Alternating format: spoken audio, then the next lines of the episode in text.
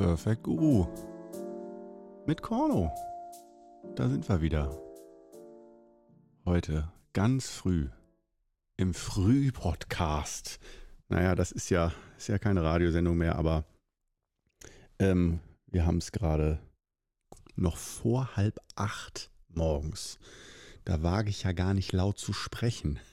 Ich will mich ja nicht aufwecken. Nee, in den letzten Tagen, jetzt wo es morgens dann auch wieder heller ist, gefühlt seit ein paar Wochen erst so. Das ist auch bei mir manchmal so, dass ich da irgendwie denke, ähm, also ich nehme das nicht so wahr, dass es so kontinuierlich immer langsam heller wird, wie es ja in echt ist, sondern irgendwie habe ich auf einmal das Gefühl, dass es morgens hell ist. das ist so ein Schalter, der sich umlegt und somit, dass es dann theoretisch Sommer ist. Praktisch bin ich da mit dem jetzigen Frühsommer, sagen wir es mal so, noch nicht ganz so zufrieden. Aber das ist ein anderes Thema. Was, worum geht es heute? Was ist der absolute Mehrwert, der mich berechtigt, heute hier in dieser Episode zu sprechen? Mit äh, dir als Hörerin und Hörer. Ähm, ich weiß es noch nicht so genau. Ich hatte eigentlich gestern Abend mir gedacht, ähm, da kam mir so dieser Begriff kontrollierte Unvernunft.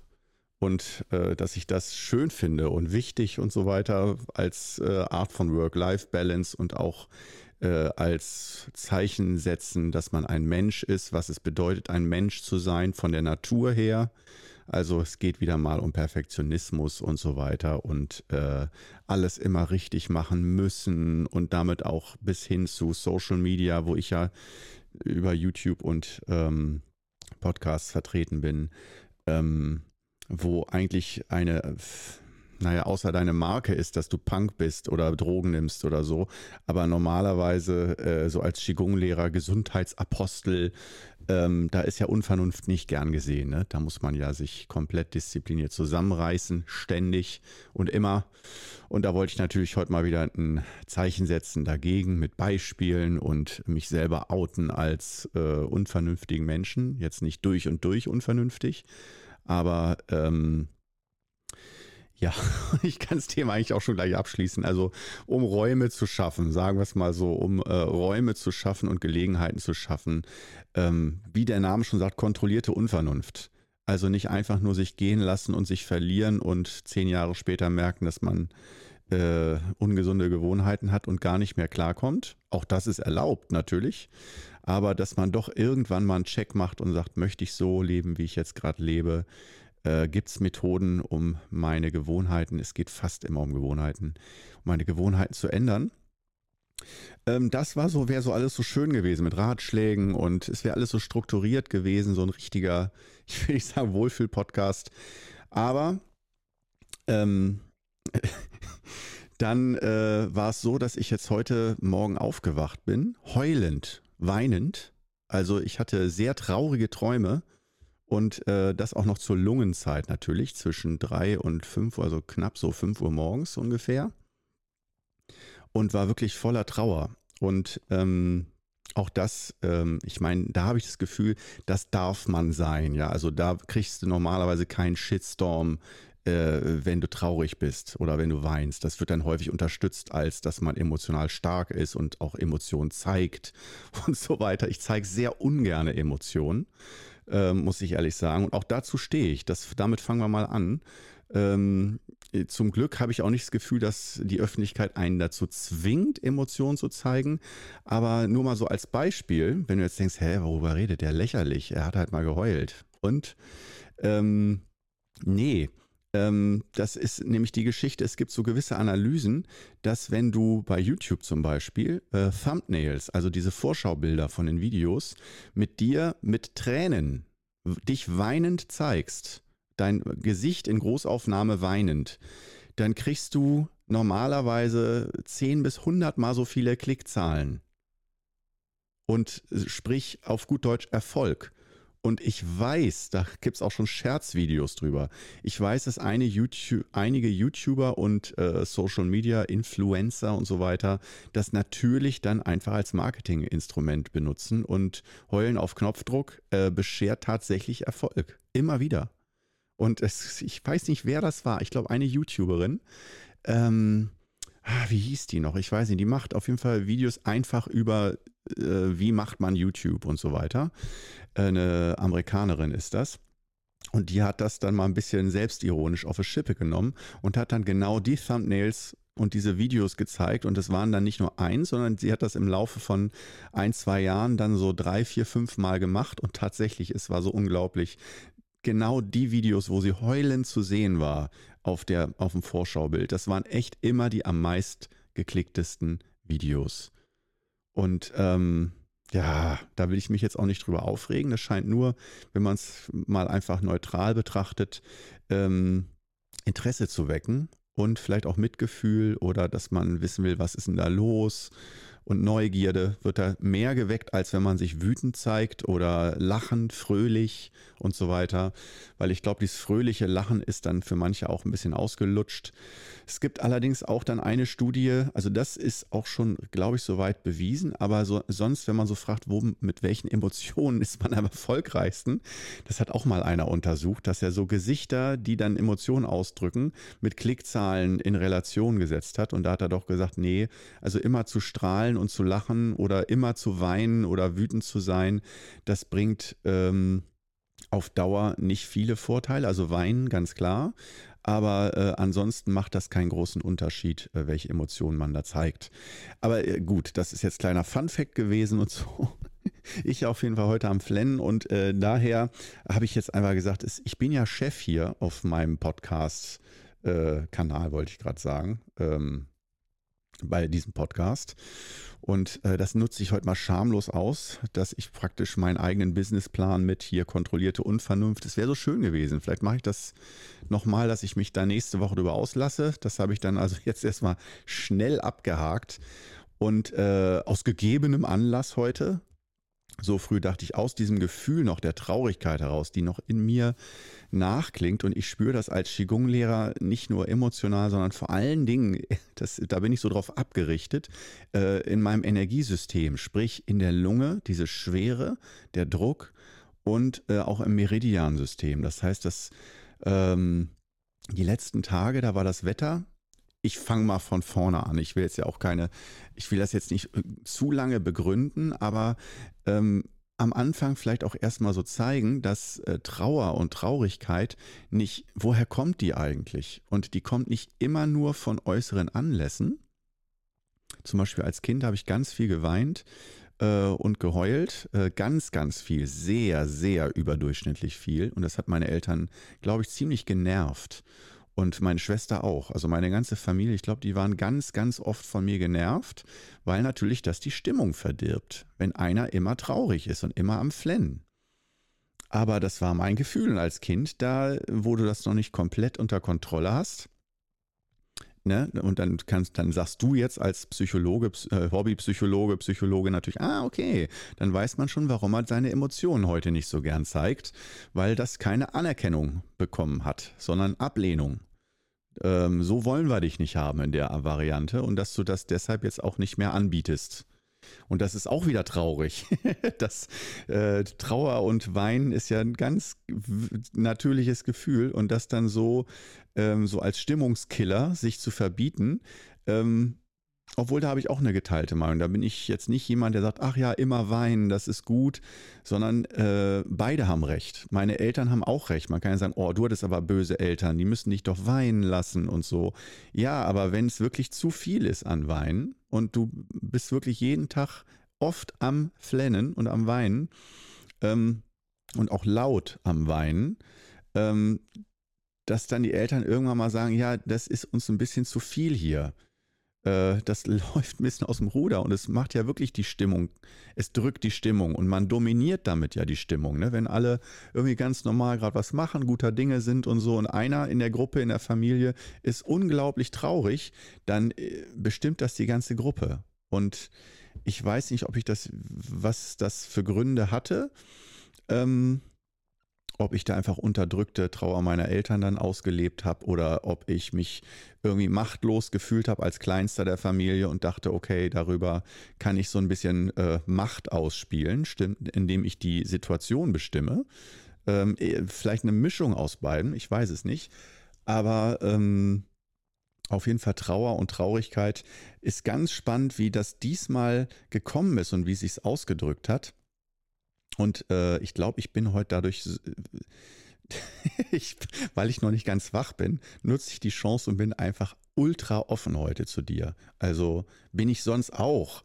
Aber ähm, ich denke, es gibt immer gewisse Dinge, die einem angenehmer sind zu teilen, unangenehmer sind zu teilen. Das ist für mich etwas sehr Unangenehmes zu teilen, obwohl ich kann gleichzeitig auch drüber lachen. Es ist schon okay. Aber ich merke schon, da sind schon Stimmen in mir, die sagen so, oh Junge, äh, muss das sein? So schon ein bisschen peinlich. Aber äh, gerade deshalb muss man es so machen, oder? Also, das, sonst macht es doch keinen Spaß. Naja, auf jeden Fall nutze ich jetzt früh am Morgen die Chance direkt danach, wo alles noch so frisch in mir ist äh, und nicht äh, verkopft reflektiert. Und das wäre es sicherlich viel mehr, wenn ich das jetzt einfach äh, sechs Stunden später aufnehmen würde und darüber erzähle. Und äh, letztendlich, äh, ich wollte dann, dann eigentlich, ähm, darauf werde ich dann auch kommen, den Podcast, denke ich mal, irgendwas mit Nostalgie nennen, weil das hat ganz viel äh, meine Trauer mit Nostalgie zu tun, mit äh, chronischer Nostalgie. Und ähm, Vergänglichkeit sozusagen. Ne? Nostalgie immer so die Vergänglichkeit erkennen, spüren, wahrnehmen durch Erinnerungen und so weiter und dass die Dinge nicht mehr so sind, wie sie früher mal waren. Äh, also nicht dieses Gemeckere, früher war alles besser, sondern dieser Schmerz im Innern, äh, dass das Leben weitergeht, dass wir älter werden, dass wir Dinge verlieren und so weiter und so. Könnte ich schon fast wieder heulen. Also äh, egal. Äh, ich, vielleicht heule ich auch noch während des Podcasts, wäre dann auch okay. Aber äh, wir werden sehen. Lass dich überraschen, am Ende bist du schlauer. Wir haben ja erst zwölf Minuten rum. Ähm, ja, auf jeden Fall, äh, um das alles besser heute zu durchstehen, habe ich mir aber selbstverständlich, obwohl es so früh ist am Morgen, einen Grüntee gemacht, den Wulu Nebeltee, wieder von meinem aktuellen Lieblingsshop Edeltee, der mich nicht kennt, ich kenne den nicht werde nicht unterstützt, gar nichts. Ich bin ganz normaler, anonymer Online-Kunde bei denen.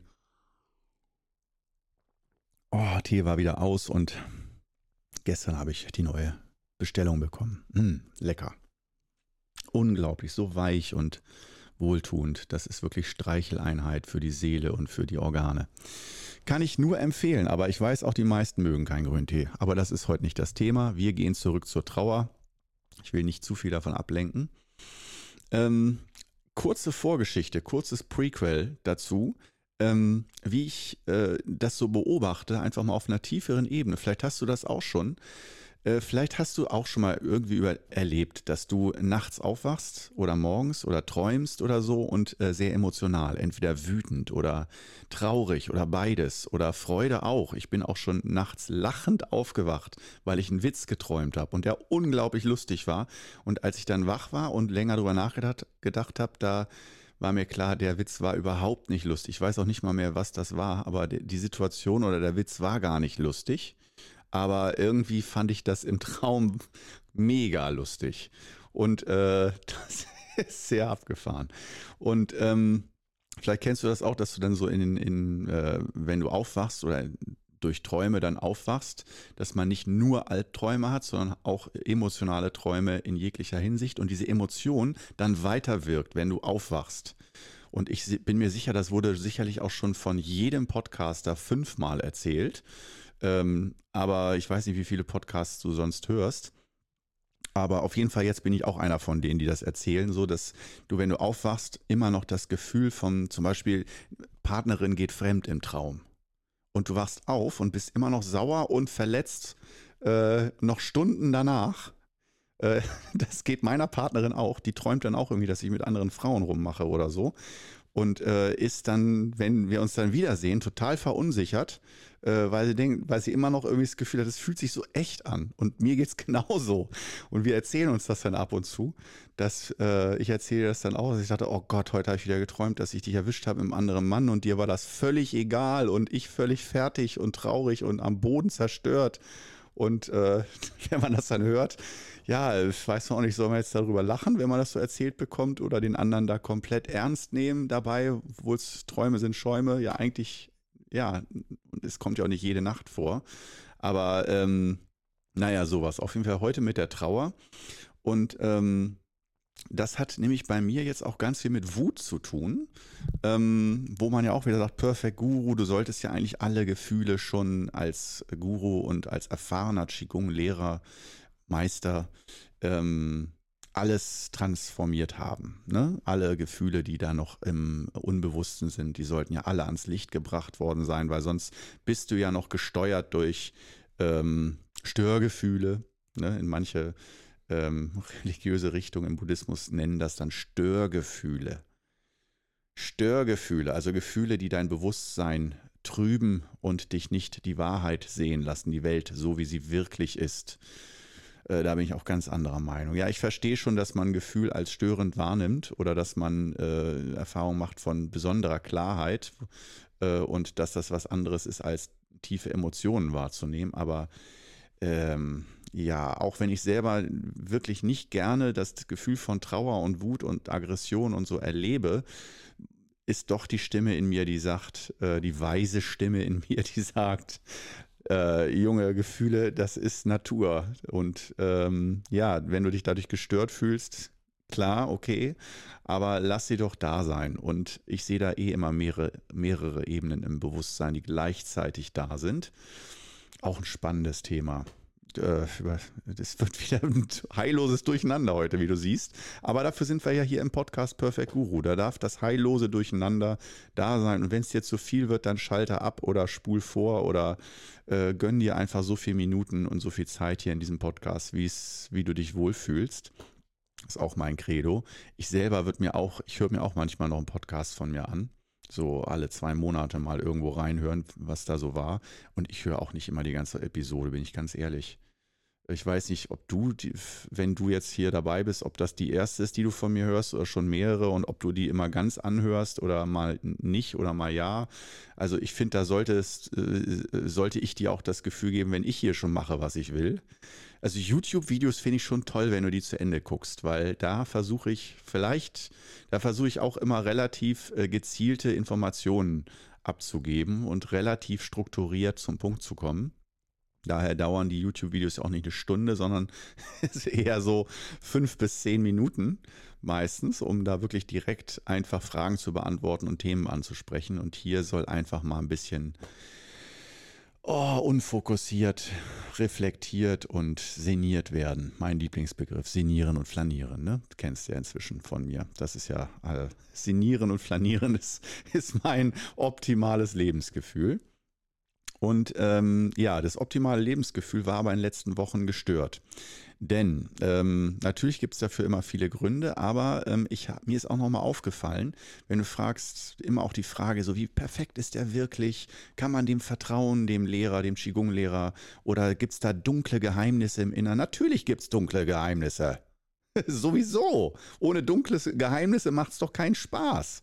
Und dann will man natürlich, dann lässt man nicht eher locker, bis man die dunklen Geheimnisse nicht vielleicht doch irgendwie erfährt oder so. Also wenn mir jemand sagen würde, du, ich habe dunkle Geheimnisse, dann würde ich sagen, ja toll, dass du es mir erzählst. Aber wenn ich jetzt nicht weiß, was, macht mich das jetzt auch nicht glücklicher. Dann raus mit der Sprache. Was sind sie denn? Und äh, naja, das Heulen ist schon mal für mich so ein sehr dunkles Geheimnis. Also, dass ich das äh, teile. Und auch wenn du denkst, das ist lächerlich, da gibt es, denke ich, auch in jedem Menschen einfach Dinge, die einem schwerfallen und die man nicht gerne teilt mit anderen. Oder auch einfach, wo man nicht, wo man meint, nicht in einem guten Licht dazustehen. Warum soll man das äh, laut hinaus posaunen? Ja, also Schwachpunkte oder wo man irgendwie innerlich sich böse fühlt oder sonst was. Ähm, ja, das ist, steht auf einem anderen äh, Blatt geschrieben. Ähm, auf jeden Fall bei mir, ähm, äh, ich leide auch wirklich ab und zu unter äh, Wut, ähm, aber ich unterdrücke die nicht. Ähm, und ich lebe sie aber auch nicht einfach im Moment aus. Das hatte ich, glaube ich, auch schon mal im Podcast beschrieben, sondern ich sage auch nicht, das ist richtig so, sondern für mich ist der Umgang mit Wut normalerweise, ich brauche Zeit für mich dann und spreche dann laut wütend. Ich schimpfe dann. Ich schimpfe und lasse die Wut sprachlich raus auch körperlich manchmal durch Fitness, aber das ist, nee, das, da, da denke ich nicht so, ah ja, jetzt, ich musste nur mal meine körperliche Spannung loslassen oder erleben. Das hilft nicht. Das ist schon doch eher so eine emotionale Sache. Ähm, und ich kann Frust und äh, so schwer über Sport abbauen. Ähm, das, die Erfahrung habe ich schon, aber gut über Sprechen. Und zwar über negatives Sprechen, über Schimpfen, über mich negativ sein lassen. Aber ich möchte nicht, das möchte ich nicht teilen. Ich möchte nicht, dass dann jemand dabei ist, der mich da eine Stunde lang meckern und, und schimpfen hört. So, weil das ist für mich eine Art von Müll. Das, ist, das sind unterdrückte, angestaute, negative Gefühle. Und äh, ich teile das gerne dann in der zweiten Runde, dass ich dann darüber spreche und meiner Partnerin oder dir jetzt hier im Podcast ganz authentisch sagt, boah, ich war sauer und so. Oder ähm, aber ähm, als Beispiel, ich habe jetzt den ersten, die erste Episode, oh Gott, ist dies durcheinander heute. Ich hoffe, ich weiß jetzt nicht, wie das auf dich als Hörerin wirkt, aber ich hoffe, es geht noch klar. Ähm, ich habe vor ein paar Tagen den Podcast, den, die aktuelle Episode aufgenommen, das ist die erste, die ich nicht ausstrahlen werde von allen. Sonst sage ich immer ganz egal, ich veröffentliche es einfach. Diese Episode veröffentliche ich nicht, weil ich da zu viel meckere und schimpfe und echt nicht gut drauf bin. Und ähm, das liegt daran, dass ich Energiesitzungen ähm, gemacht habe, also Klienten geholfen habe mit Energieabgabe, sozusagen äußeres Qigong, nicht Qigong für mich selbst, sondern für andere. Wenn du mich schon ein bisschen kennst, dann weißt du, dass ich das auch praktiziere und äh, das ist eine Art von äh, Behandlung darf man nicht sagen, aber eine Art von Massagebank legt man sich hin und ich gebe durch Massage, aber auch ohne Berührung, nur durch den Geist Energie ab und schaffe Gleichgewicht. Ob das nun es geht nicht darum, ob das funktioniert oder du das gut findest oder sinnvoll, nur ich mache das und da kommen auch tatsächlich Leute, die, die, sich, die das mit sich machen lassen und dafür bezahlen und die dann zufrieden sind danach und sich äh, besser fühlen, deutlich besser. Und ähm, äh, will da auch gar keine Werbung machen, weil das kostet mich so viel Energie. Äh, ich bin froh, wenn ich möglichst wenig äh, solcher Energieabgaben machen muss. Äh, obwohl das auch immer mega spannend ist währenddessen und ich mache das gerne, aber äh, das macht mich komplett fertig, weil ich übernehme da ganz viel negative Gefühls- und Gedankenmuster von den Leuten. Das merke ich dann immer, wenn Gedanken in meinem Kopf sind, wo ich nach den ein, ein zwei Tage nach den ähm, nach diesen Sitzungen, nach der Energieabgabe, da merke ich, sind oft so Gedankenphrasen in meinem Kopf, wo ich weiß, die passen nicht zu mir. Und da kannst du natürlich sagen, ja, okay, er ist durchgeknallt oder schizophren oder multiple Persönlichkeit oder sonst was. Ich will das jetzt aber mal nicht psychiatrisch einordnen, sondern ich weiß ja, das geht dann nach ein, zwei Tagen wieder weg und es ist immer nur nach diesen Energieabgaben und äh, da spiegelt sich in meinem Denken und in meinem emotionalen Haushalt das so wieder, was die Patienten erleben. Und das, die kommen zu mir, weil so eine Energiesitzung kostet zurzeit 180 bis 200 Euro so, eine Stunde. Äh, da kommt niemand aus Spaß, sondern da kommen die Leute wirklich, oft geht es um Leben und Tod oder um wirklich um Krankheiten, die das Leben so sehr einschränken und äh, da kannst du dir die Gedanken dazu vorstellen. Verzweiflung, Frustration, Hoffnungslosigkeit, Wut, Ärger, ganz viel Trauer und wow, das sind wirkliche Gefühlsbomben und Gefühlstornados und Wellen, die dann auch über mich einbrechen, also wie ein Echo. Ähm, und ähm, da habe ich gemerkt, jetzt durch die ganze, ich nenne das Kind beim Namen jetzt einfach mal, obwohl ich das sehr ungern mache, äh, Corona, durch die Corona-Zeit, äh, da ist einfach ganz, ganz viel Wut auch entstanden in ich will darüber jetzt nicht, du, du kriegst genug in den Medien darüber mit. Oder vielleicht, wenn du es in fünf Jahren hörst, ist es auch gar kein Thema mehr, hoffentlich.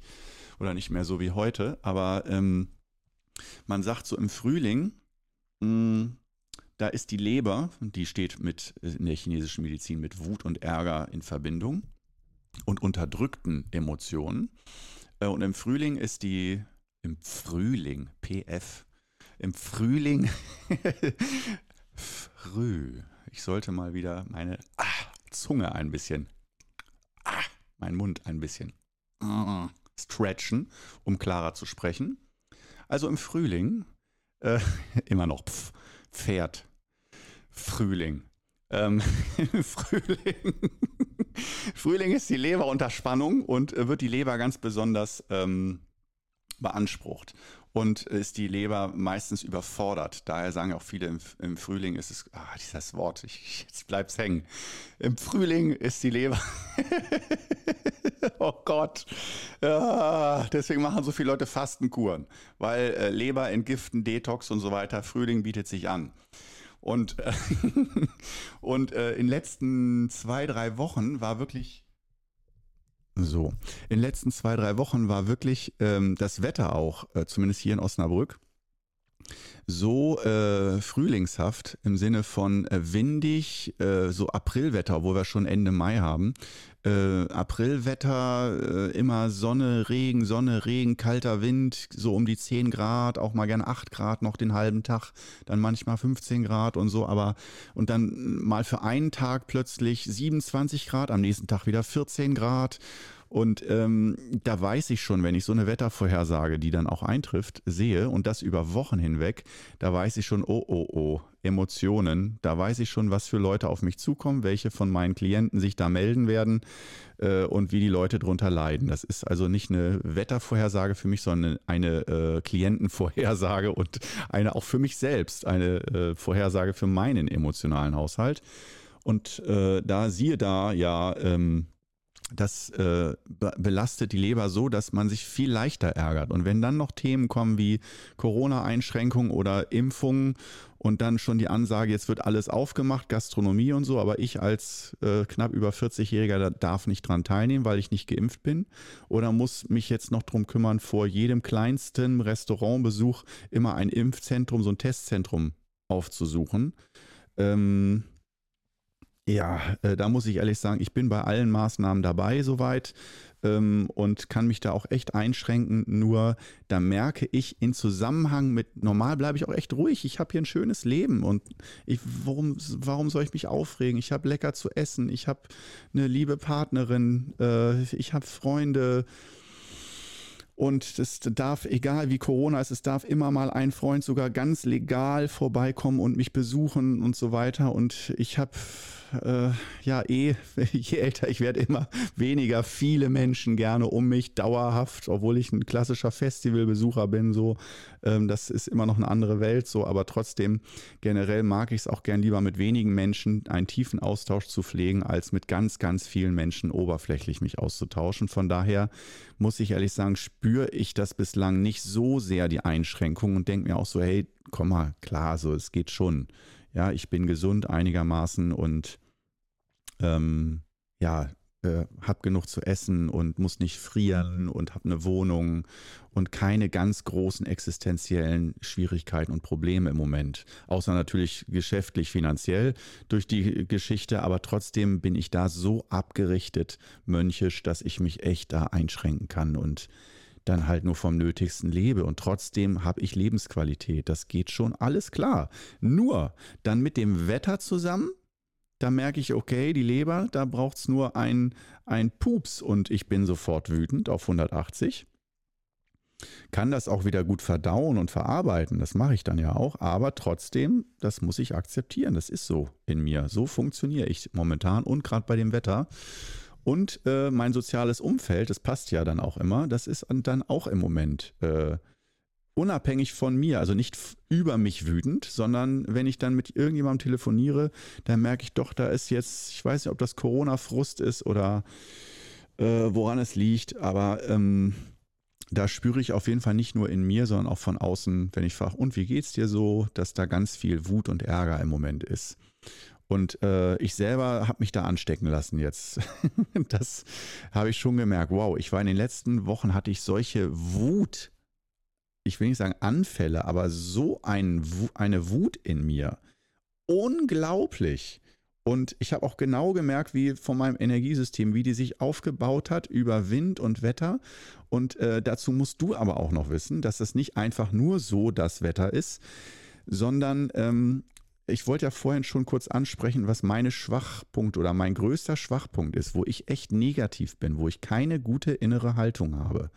In vielerlei Hinsicht habe ich echt eine gute, stoische, entspannte, aufrechte, lockere Haltung und finde schnell in mein Gleichgewicht. Aber es gibt ein Thema, mit dem kriegst du mich. Da bin ich wirklich ein alter, verbitterter Mann. Ähm, krankhaft und so weiter. Das ist das deutsche Wetter und dann noch das Osnabrücker Wetter. Und das merke ich daran, dass alle anderen um mich herum, die machen kein Qigong, nicht, also die Leute um mich herum, die keinen Qigong machen, einfach so ihr Leben leben, mit, die auch oft ärgerlich sind und so, was das Wetter angeht, sagen sie, ne, wieso, Osnabrück ist doch gutes Wetter. Wir haben doch schöne Sommer, ist doch alles schön hier. Ja, gibt schon mal eine Woche Regen, dann ist man mal genervt, aber komm, eigentlich haben wir doch hier super Wetter in Deutschland, ist doch klasse. Und äh, wenn ich das höre, denke ich immer, nein, ich fühle mich immer wie ein Alien. Ich fühle mich wie ein Afrikaner, äh, in, äh, der das erste Mal hier hinkommt und denkt, was soll das? Was wird mir hier an Kälte und Regen geboten? Geht ja gar nicht. Und immer so dunkel hier und keine Sonne und so. Ähm, so fühle ich mich, als käme ich nicht von hier. Und ähm, da schaffe ich es wirklich, also ich arbeite jetzt dran, ich will da jetzt dran arbeiten, weil ich merke, das ist so wirklich so ein großer Schwachpunkt. Und auch wenn ich jetzt drüber lache, es beschäftigt mich fast jeden Tag negativ, das Wetter in Osnabrück. Und selbst wenn das Wetter gut ist, bin ich so negativ eingestellt, dass ich sage, ja, ach, auch wenn das Wetter heute gut ist, dann können wir ja die Tage abwarten, bis es wieder schlecht wird. So, also dass ich genieße das dann auch schon, gehe sofort raus, wenn es über 25 Grad ist, versuche ich alle Termine abzusagen, um äh, die Wärme aufzunehmen und die Sonne und die Sonnenstrahlen. Ich liebe einfach Sonne und Licht und das finde ich so schön äh, und ähm, ja, da äh, merke ich doch, da habe ich auch Ängste davor, das zu verlieren und dass es dann wieder weggeht, diese schöne Sonne und man weiß nicht, wann sie wiederkommt, wie viele Wochen oder Monate man dann warten muss. Die Winter sind für mich gefühlt, selbst wenn es im Februar mal 15 Grad sind und zwei Tage Sonnenschein, ähm, ist das für mich immer so gefühlt, ab September hört das Leben auf und äh, Ende Mai, Juni fängt es dann wieder an. Und dann drei Monate hat man mal einigermaßen Wetter, wenn man Glück hat. Aber das geht dann ganz oft schief. Das ist so meine verquere Weltsicht, wo ich echt merke, Junge, hast du den Schuss nicht gehört? Komm mal klar. So schlimm ist es nun auch nicht. Ähm, aber da bin ich echt verrückt innerlich, muss ich sagen. Diese innere, diese unglaubliche Negativität und auch jetzt wieder mit, ja, wir haben Ende Mai und das Wetter ist einfach nur wie im März oder ab Anfang April und dauerhaft und äh, zwischendurch scheint auch mal für fünf bis zehn Minuten die Sonne. Die äh, mit der App Regenradar versuche ich dann immer genau diese Zeiten abzupassen, um dann einkaufen zu gehen oder mal draußen ein bisschen Sonne, mich von der Sonne blenden zu lassen. Aber im Moment ist es gerade so ein Wetter. Es ist gleichzeitig warm, sodass in der Jacke schwitzt du und bist klitschnass nach, nach einer halben Stunde mit natürlich auch noch schweren Einkäufen im Rucksack und so. Äh, aber gleichzeitig eiskalter Wind eiskalter Wind und aber eigentlich eine warme Sonne von Mitte Mai. Und das ist, das ist so viel für mich. da merke ich, da fühle ich mich sehr unwohl. Und ähm, dieser Ärger, der entwickelt sich dann weiter. Der kann sich ja sehr schön entladen und abbauen. Entweder dadurch über einen Wutanfall, klar, Spannung abbauen, oder auch über Trauer. Und manchmal entsteht auch Ärger dann über versteckte Trauer. Das, da werden mir viele Psychologen dann schon zustimmen so Ängste und Trauer und dass man dann meistens, wenn man damit nicht umgehen kann, mit Wut reagiert. Ähm, und äh, ja, bei mir war es jetzt soweit. Ich habe dann also jetzt durch die Klienten der letzten Wochen, die hatten alle Leberproblematiken mitgebracht, aber komplett jeder. Ich konnte schon irgendwann sagen, okay, und bei dir auch Leber und so und alle gucken mich nur mit großen Augen an. Was? Woher weißt du das? Ja, ach komm, ich bin jetzt hier kein Großmeister, sondern einfach nur, äh, ich denke mal, es wird wieder mal die Leber sein. Und war es dann auch immer. Und äh, ja, das hat also zum großen Teil auch mit Frühling und dann auch noch, wenn es extremes Aprilwetter ist. Also dieser Wechsel kalt-warm, kalt-warm, viel kalter Wind und Regen. Ähm, dass da äh, die Leber überfordert ist. Nochmal. Und ähm, ja, dann also ich heute Nacht am Träumen und äh, ich weiß gar nicht mehr ganz genau, was ich da geträumt habe, aber irgendwie Familienfeste waren das, glaube ich.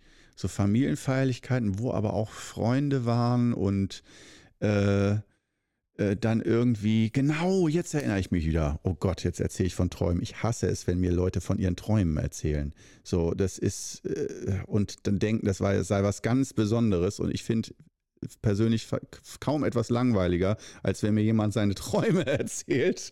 Finde ich, ist auch eine schlechte Charaktereigenschaft, dass äh, ich da fehlendes Mitgefühl und Interesse habe, mir äh, Traumsequenzen erzählen zu lassen. Und genau das mache ich jetzt bei dir. Aber sei dir sicher, ich erzähle dir nicht ständig Traumsequenzen von mir. Aber vielleicht auch mal interessant, was träumt ein Qigong-Lehrer, Meister so? Was, was, was geht da im Innern ab? Ganz normale Träume auch.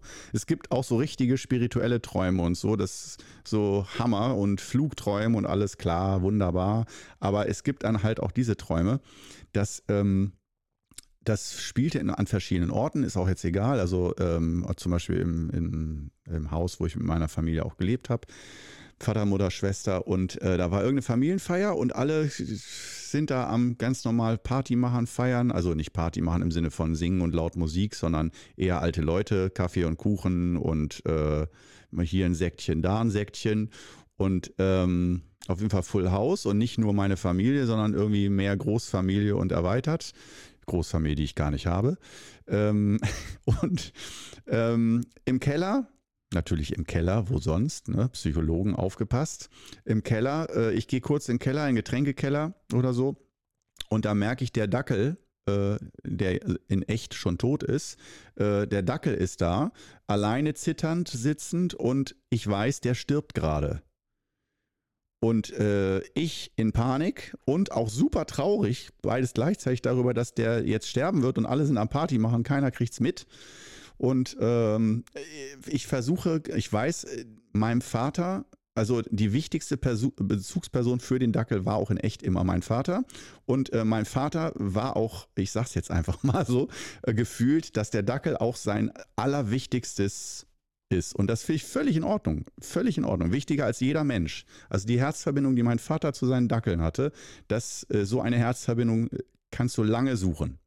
Und ähm, egal ob zu Menschen, Tieren, sonst was. Also wirklich so eine Innigkeit. Und wenn da ein Dackel stirbt, dann ist das, glaube ich, für meinen Vater so, als würde er selber sterben. Ein bisschen. Das kann ich mir gar nicht vorstellen, wie groß die Trauer da ist. Und er muss dann, glaube ich, auch damit umgehen, dass er das dann aus der Realität rausschneidet, wie man ein Foto irgendwie dann Partner rausschnippelt mit der Schere, weil man es nicht ertragen würde, auch nur noch einen Gedanken daran zu verwenden. Und da kommen wir nämlich in die Richtung mit Nostalgie ich versuche auf jeden Fall meinen Vater zu erwischen, um den zu sagen, hey, wenn du dich noch verabschieden willst von deinem Dackel und hey, da ist gerade die Kacke am Dampf und ich finde ihn, ich finde ihn dann, aber kann es ihm nicht sagen, weil er irgendwie mit anderen Dingen beschäftigt ist, mit Dingen auf der Party, irgendwelche Gäste bewirten und sonst irgendwas oder in Gespräche vertieft und ich schaffe es nicht und werde immer verzweifelter, schaffe es ihm nicht zu vermitteln, dass es jetzt an der Zeit ist, in den Keller zu gehen, weil da gerade sein liebstes Herzding äh, stirbt, der Dackel. Und äh, ja,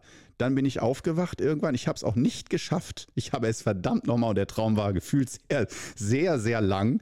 Ähm, und ähm, bin ich aufgewacht und war so traurig und, und, und noch verzweifelt, äh, dass da, da flossen dann wirklich die Tränen. Und, ich, und das war dann der Anstoß äh, zu einer Gedankenkette, noch so im Halbschlaf, zu einer nostalgischen Gedankenkette die wirklich ihresgleichen sucht. Und wo, wo ich wirklich merke, in den letzten Tagen ist mir das schon ein bisschen aufgefallen, dass äh, die Nostalgie so, äh, und komisch, ich bin 78 geboren, aber ich habe eine unglaubliche 60er, aber vor allen Dingen 70er Jahre Nostalgie. Also als wären die 70er Jahre, als hätte ich da meine Studentenzeit verbracht oder irgendwie so. Es ist so schräg, obwohl ich die gar nicht selber direkt mitbekommen habe, die, dieses Jahrzehnt ist, bin ich so ein 70er Jahre Freak und Fan und Nostalgiker. Die Farben, die Form, die Mode, der Lebensstil, diese Unbedarftheit im Rauchen und Saufen in, in Fernsehen und äh, Serien und so. Alle, der, ich sag nur Derek, ständig am Bier trinken an der Theke und kannst du heute gar nicht mehr so bringen in dem, in dem Sinne. Ähm, und mit einer Selbstverständlichkeit wird da geraucht und gesoffen, äh, auch während des Dienstes und so. Das, ich finde das so herrlich, so unbekümmert und so unreflektiert, aber einfach Lebensgefühl zeigend und nicht immer, wir müssen mit dem erhobenen Zeigefinger äh, äh im TV und in Serien leben und gesund oder äh, wenn jemand mal Drogen nimmt oder äh, raucht und trinkt, dann ist, hat das eine ganz spezielle Funktion, dass man also als Zuschauer auch weiß, so soll man nicht leben, aber dass Vorbilder und nicht äh, Anti-Helden, sage ich jetzt mal so erzählerisch, sondern Vorbilder ganz selbstverständlich saufen und rauchen und so. Ich weiß, das ist natürlich nicht gut, aber irgendwie, es hat so was Unschuldiges. Und da habe ich so eine Nostalgie nach. Das ist, das kann ich ganz schwer beschreiben. Und äh, die geht jetzt, die ist in letzter Zeit so stark geworden, dass ich kaum Oh Gott, jetzt, ich, ich offenbare immer mehr hier meine Defizite. Sehr geil. Ähm, wenn ich nicht genau wüsste, dass jeder Mensch diese Defizite irgendwo hat, dann würde ich jetzt spätestens aufhören, weiter zu sprechen. Aber äh, ich mache einfach weiter. Ähm, diese Nostalgie, die macht mich in letzter Zeit so fertig. Und dann schickt mir meine Schwester auch noch per WhatsApp ein Video von einem so einem ganz billo 80er Jahre äh, nicht Gameboy-Spiel, aber so eine Minispiele-Konsole, die war damals auch ganz billig mit Tom und Jerry und so eine Katze, die so äh, unglaublich billig grafisch versucht, du musst versuchen, herabfallende Mäuse zu fangen ähm, so Tetris in ganz, ganz billig und äh, auch nicht mehrere Spiele. Das war auch begrenzt auf dieses eine Spiel mit dem billigsten Bildschirm, den man sich vorstellen kann. Und ich habe das geliebt, das Spiel. Und meine Schwester hat das noch aufbewahrt und schickt mir die Sau, schickt mir ein Video, wo das äh, Spiel, ich fand es gleichzeitig echt wow, völlig vergessen, dass das, dass das gab. Sofort in Nostalgie in der Zeit wieder zu, Zeitreise zurück, aber mit einer auch gleichzeitig mit einem Schmerz und einer Trauer, wenn ich das jetzt nur erzähle, kann ich sofort wieder anfangen zu weinen. Ich muss mich gerade echt zusammenreißen. Und ich tue es. Ich tue es. Ich reiße mich zusammen. Auch wenn jetzt wahrscheinlich du denkst, nein, heul, ich will, ich will dich heulen sehen. Äh, nein, ich versuche es nicht. Ich mag es nicht so gerne. Respektiere es. Bitte, bitte, bitte. Ähm, naja, ich konnte es mir auf jeden Fall gleichzeitig, habe ich super genossen, das anzuschauen. Gleichzeitig war es kaum erträglich, ähm, ja, das, das zu sehen und äh, dann auch wieder zu sehen, das war früher, das ist heute nicht mehr. Und ich habe auch heute nicht den Anspruch, dir dann neue Erkenntnisse und so mitzubringen, sondern einfach nur zu teilen, wie, wie funktioniert so ein Qigong-Lehrermeister mit 43 Jahren, nachdem der über 20 Jahre Qigong gemacht hat. Wie denkt der über seine Vergangenheit, wo er als, wo er Kind war, wo er noch gar nicht an Qigong gedacht hat? wo er ein ganz anderes Leben geführt hat, gar nicht wusste, was werde ich später mal, wer bin ich später mal. Jetzt weiß ich, wer ich später mal bin. Äh, zumindest bis jetzt. Äh, ich weiß nicht, wer ich in 40 Jahren bin, falls es mich da noch gibt. Ähm, aber diese Nostalgie und auch dieses Leben, diese Selbstverständlichkeit unseres Familienlebens damals, dass man einfach in einem Haus wohnt und sich jeden Tag sieht und sich hasst oder liebt oder mag oder nicht mag. Aber äh, dass das auch nicht so eine Riesenrolle spielt, weil es ist so natürlich, dass man zusammen lebt. Auch da könnte ich jetzt wieder heulen, weil das ist jetzt nicht mehr so. Meine Eltern sind geschieden. Meine Schwester und ich haben sehr wenig Kontakt, äh, weil sie ähm, natürlich nicht mehr in der gleichen Stadt wohnt, eine eigene Familie hat, äh, auch dann noch, äh, also eine eigene Tochter und noch Arbeit und randvoll mit Arbeit und, und wir haben von unserer Lebenswelt her nicht mehr viel gemeinsam im Moment, nicht mehr viele gemeinsame Schnittpunkte. Und auch das, das da könnte ich wieder heulen. Es macht mich so traurig. Ich hatte so eine super Verbindung zu meiner Schwester. Äh, also nach den ganzen Kindheitsstreitigkeiten natürlich, das will ich nicht schönreden. Da haben wir uns oft nicht verstanden und waren in Konkurrenz. Aber ähm, doch spätestens so ab 15, 16 oder auch schon mal mit 12, 13 und so, äh, ähm, doch, da haben wir immer mal wieder schöne Momente gehabt und Dinge zusammen unternommen und äh, spätestens je erwachsener wir wurden, umso besser haben wir uns verstanden und wir dachten, ey cool, wir sind echt ein cooles Geschwisterpärchen, weil wir, äh, ja, auch wenn wir uns nicht immer sehen oder in zwei Städten wohnen und das ist ziemlich flöten gegangen im Lauf der Jahre, ähm, einfach weil sich die Leben so auseinanderentwickelt haben. Und auch das, das finde ich so traurig. Aber andererseits merke ich auch, ja, wie sollte es denn anders sein? Jeder lebt halt sein Leben und die weichen wie so zwei Bahngleise, die gehen immer weiter auseinander. Und da kann ich nur verzweifelt dabei zusehen und merke auch, ich könnte, es wäre sehr, sehr künstlich. Natürlich kann ich meine Schwester anrufen äh, und meistens nimmt der andere dann nicht ab, weil man wirklich gerade in Arbeit ist. Wenn ich, wenn meine Schwester mich anrufen, ich habe gerade Drehtermin, kann ich da nicht Ne, abnehmen. Wenn ich dann zurückrufe und sie ist gerade irgendwie ihre Tochter zum Reiten fahren oder so, kann sie da am Steuer nicht abnehmen. Und dann sich tagelang immer hintereinander äh, hinterher zu telefonieren. Das haben wir dann auch irgendwann aufgegeben und schreiben uns dann halt WhatsApp oder so, was natürlich nicht so persönlich ist. Und ähm, diese, da ist jetzt ganz viel über mich eingebrochen und dass ich auch denke, äh, ich habe bis vor ein paar Jahren auch, äh, gebe ich ganz offen zu, Nostalgiker, ähm, eine meiner Lieblingsserien ist Derrick. ich hatte es vorhin schon gesagt. Äh, unglaublich. Äh, und natürlich auch mit hohem Trash-Faktor, ganz klar. Und ich weiß, es gibt nicht viele, die da meine Leidenschaft teilen, aber meine Schwester, die hat das äh, mit mir auf jeden Fall diese Leidenschaft geteilt, Derek zu gucken, weil äh, echt zum Teil gute Geschichten und echt gute Schauspieler zum Teil, aber zum Teil auch dieses Theater-Overacting, wo du sagst, so kannst du heute gar nicht mehr drehen. Das, das ist einfach noch, also diese Naivität und Unschuld, die ist einfach sehr unterhaltsam. Und ähm, ja, das, das, äh, da merke ich so, heute äh, wird es mir wahrscheinlich im Moment gerade in dieser Phase schwer fallen, mir überhaupt noch eine Folge Derek anzugucken, äh, weil ich dann wahrscheinlich mal mit den Tränen kämpfen müsste, äh, wie die Zeit damals war und dieses damals, damals. Und ich hoffe, ich muss da mal meinen Vater und meine Mutter fragen, ähm, ob die auch so hoffnungslose Nostalgiker sind. Ich glaube, mein Vater blendet es aus dass der einfach da gar keine Emotionen zulässt. Ich glaube, meine Mutter, dass die auch oft weint, wenn sie an früher denkt.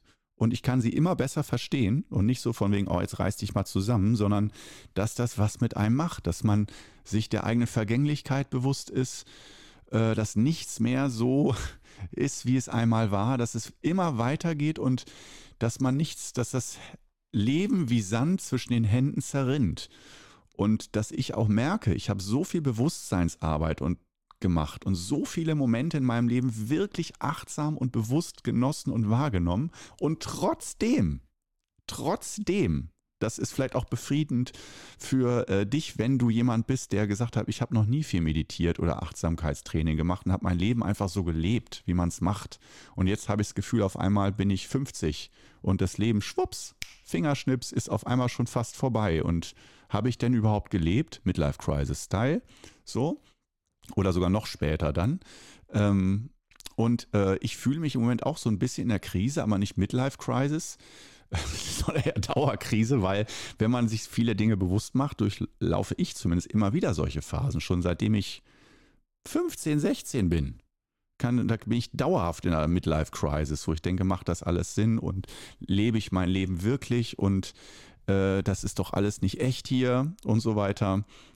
Und deswegen bin ich, denke ich, auch da zum äh, Zen, zum Qigong, zum Yoga und so weiter gekommen, weil äh, mir das alles irgendwie nicht echt vorkam und ich da diesen Schmerz schon gespürt habe, äh, wo vielleicht man sagen kann mit Buddhas Worten, alles Leben ist Leiden, dass äh, wenn man das Leben wirklich in aller Tiefe wahrnimmt, dass es ganz viel mit Schmerz zu tun hat und loslassen und nicht loslassen können, sondern du musst loslassen.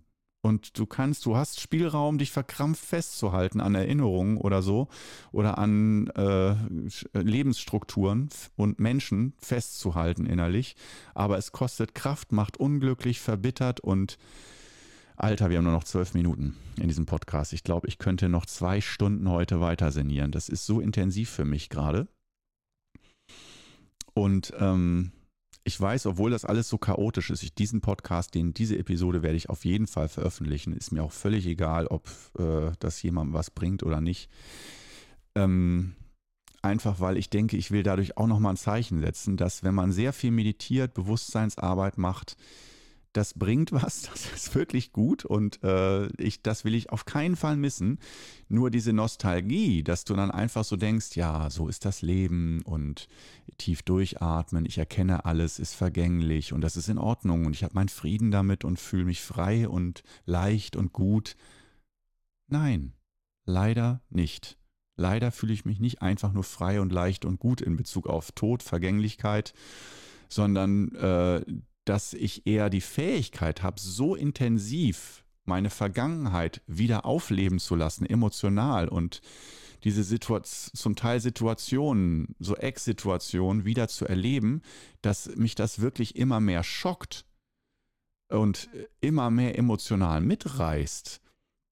Und ich mir echt überlegen muss, wann, also so geht es mir, vielleicht geht das auch wieder weg. Das ist nur jetzt die Entwicklung der letzten Wochen und Monate, äh, dass ich da, ja, dass das für mich immer intensiver wird und ich mir echt manchmal jetzt schon überlegen muss, willst du dich da jetzt dran erinnern?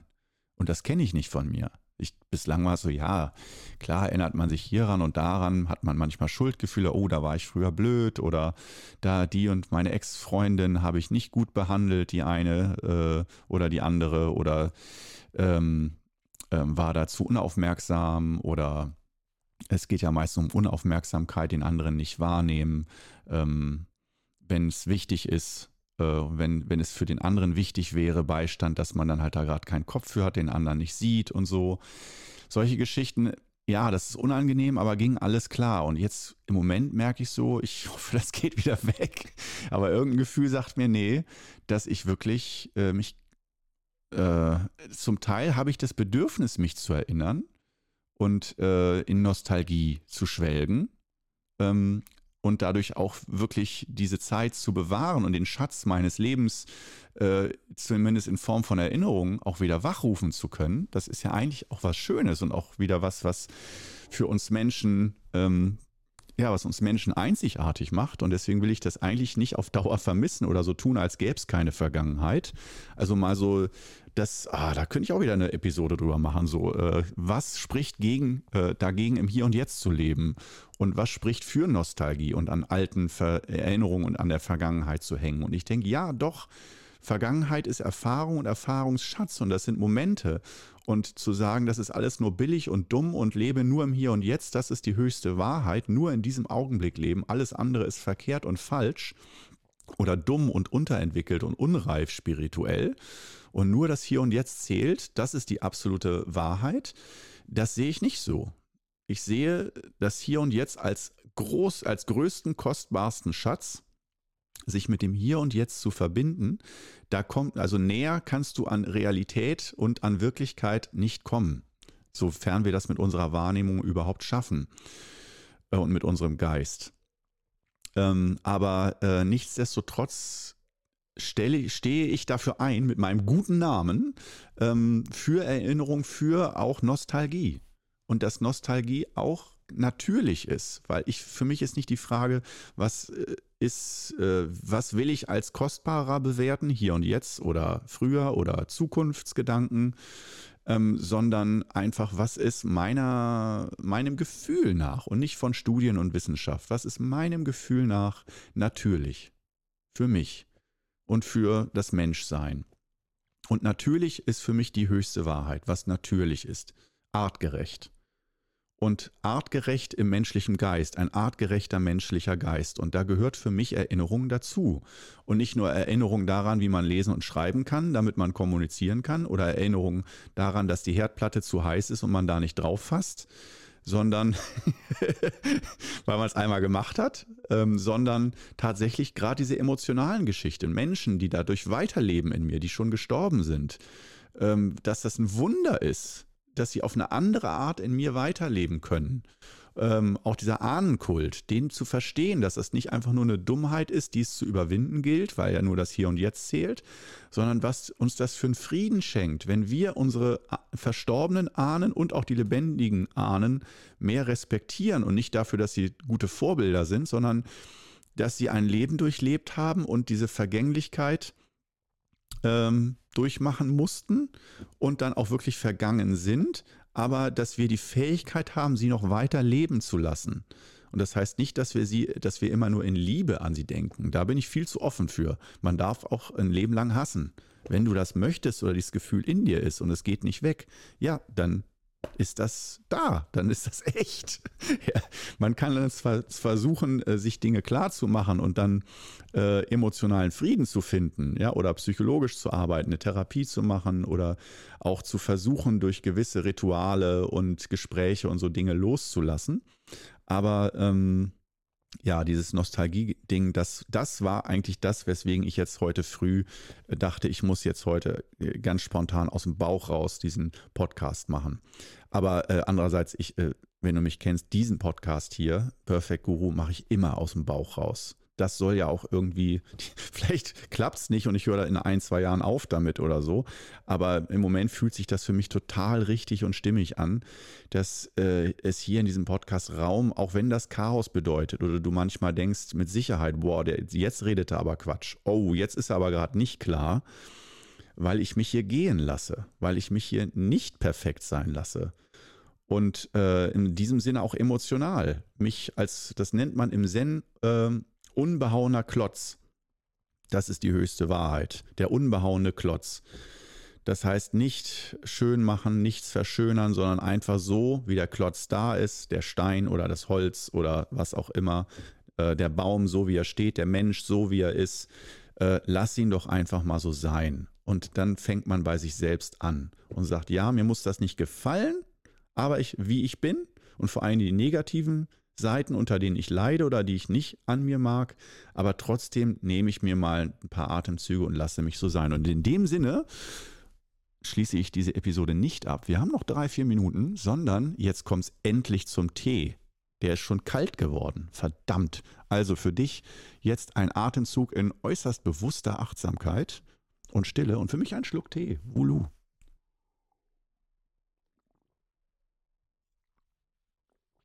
Oh.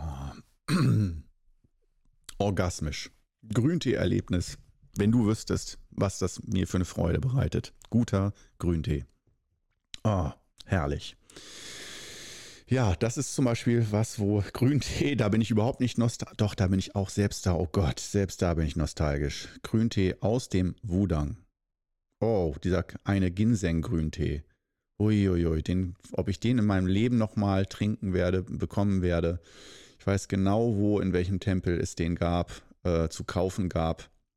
Konnte man auch mitnehmen, war schweineteuer. Oder auch bei dem einen Teebauern, der Grüntee, der war so lecker. Oh, und ich habe mir auch kiloweise davon mitgebracht. Aber ähm, ja, also auch selbst im Grüntee kann ich da äh, in Nostalgie schwelgen. Das ist, ist jetzt auch 19 Jahre her. Ja, diese Wudang-Reise, wo ich bei dem Teebauern war, mit äh, äh, natürlich mit einer Gruppe und Meister dann. Und allein das auch schon, oh Gott, da steigen mir schon wieder die Tränen in die Augen, äh, wenn ich denke an die ersten äh, China-Reisen vor jetzt 20 Jahren. Oh Gott, Wutushan und Wudang, mit welchen Leuten, äh, in diesem Sinne auch viele Grüße an Jörg, der mit dabei war. Das war damals so mein Ausbildungsbruder. Und wir haben zusammen, äh, wir waren dann immer zusammen auf einem Hotelzimmer, haben ganz viel zusammen geübt und zusammen gelacht und die Irrigkeiten und Widrigkeiten von so einer Reise in China dann mit Humor genommen. Und ähm, ja, das war wirklich auch eine sehr, sehr schöne Zeit, die vorbei ist und die man nicht zurückholen kann. Und inzwischen ist Jörg auch einen ganz anderen Weg gegangen. Eher in Richtung, nicht eher, sondern in Richtung Hypnotherapie und Thich-Nhat-Buddhismus. Und ähm, ja, der ist da in eine andere Richtung gegangen. Und ich, ich genau umgekehrt. Also er äh, fing eher intensiv mit Qigong, Daoismus an und hat dann zum Buddhismus mehr gefunden. Und ich habe mehr im Zen-Buddhismus angefangen und äh, habe dann Qigong dazugenommen und bin jetzt beim Qigong. Und Daoismus gehört für mich auch dazu. Aber für mich persönlich ist Daoismus wie gesagt, nicht eine Religion mit heiligen Figuren, die ich anbete, das interessiert mich nicht so sehr, sondern wirklich eher Daoismus ist für mich Religion im Sinne von natürlich leben, artgerecht leben, Verbindung zur Natur, außen und zu deiner inneren eigenen Natur, bis hin zu Gesundheit, Organe und so weiter.